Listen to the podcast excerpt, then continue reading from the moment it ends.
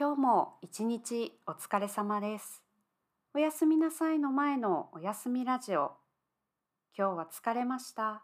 でも寝る前にちょっとだけ日本語を聞きたいです。そんな時、おやすみラジオを聞いてください。日本にいる皆さんは桜を見に行きましたか？今日本にいない皆さんも桜の写真やお花見の写真を見たかもしれませんね。私も土曜日の夜桜を見に行きました。夜の桜を夜桜と言います。大きい公園では夜桜をライトアップします。ライトアップはライトをつけて明るくすることです。